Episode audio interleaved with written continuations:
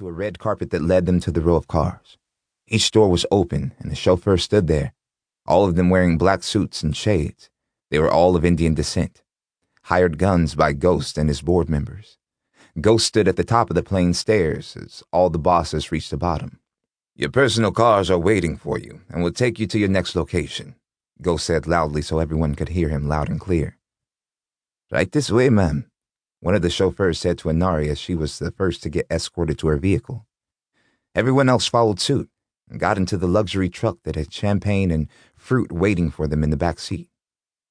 Once everyone was secure in their car, they exited in a single file line, heading to a resort where they would rest for the night. After a short ride, they arrived at a private estate that was surrounded by a lake. It was in the hills of Kolkata, where the air was moist but warm. As they all stepped out of the cars, the huge castle like mansion was before them. The beautiful gray brick mansion had a wraparound driveway that seemed to be the size of a football field. The gargoyle statues on the top of the castle gave it a dark, gothic appearance. The moon seemed as if it was shining directly onto the historic place for their viewing pleasure.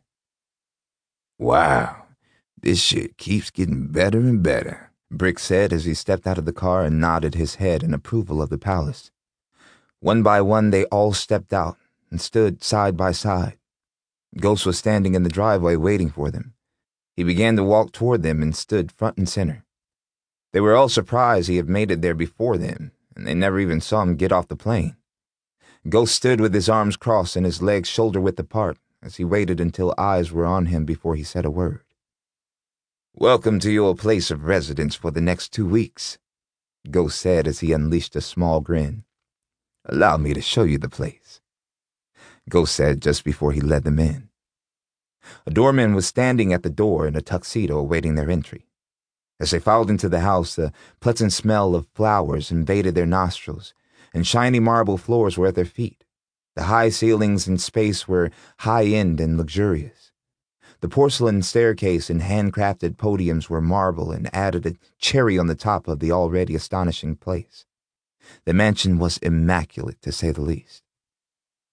Ghost continued to host the bunch, intoning, This was the great Emperor's home, and this will be our haven on this brief trip.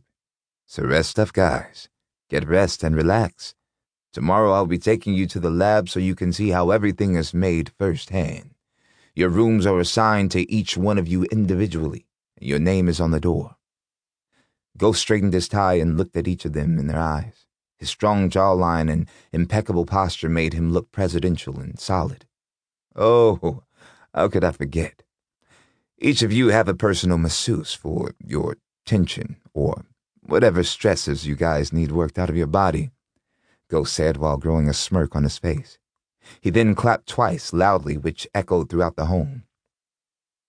Within seconds, a line of women appeared at the top of the stairs, all of them wearing sultry lingerie and standing with a model's posture. They all smiled and were of Indian descent. All of them were different sizes, but equally beautiful. Fellas, the ladies will help you get that tension out, Ghost said as he smiled and winked at the guys. And of course, for the ladies. Ghost clapped again, and two well built, shirtless men appeared in the line as well. Both had perfect smiles and tans that were sun kissed. Whoa, homeboy, I think you had me mistaken, Millie said as she stepped forward, showing off her fit body. She wore a casual sweatsuit, but her curves were still noticeable. I don't play on that side, feel me? She said, letting her sexual orientation be known. Everyone began to chuckle at her bluntness. I want little Mama right there, she said as she looked up at the tall, slim woman in line. They both locked eyes and the sexual energy was created instantly. Millie ran her tongue across her top lip and smiled, displaying her perfectly straight pearl teeth. Well, I guess that's that, Ghost said while smiling and rubbing his hands together.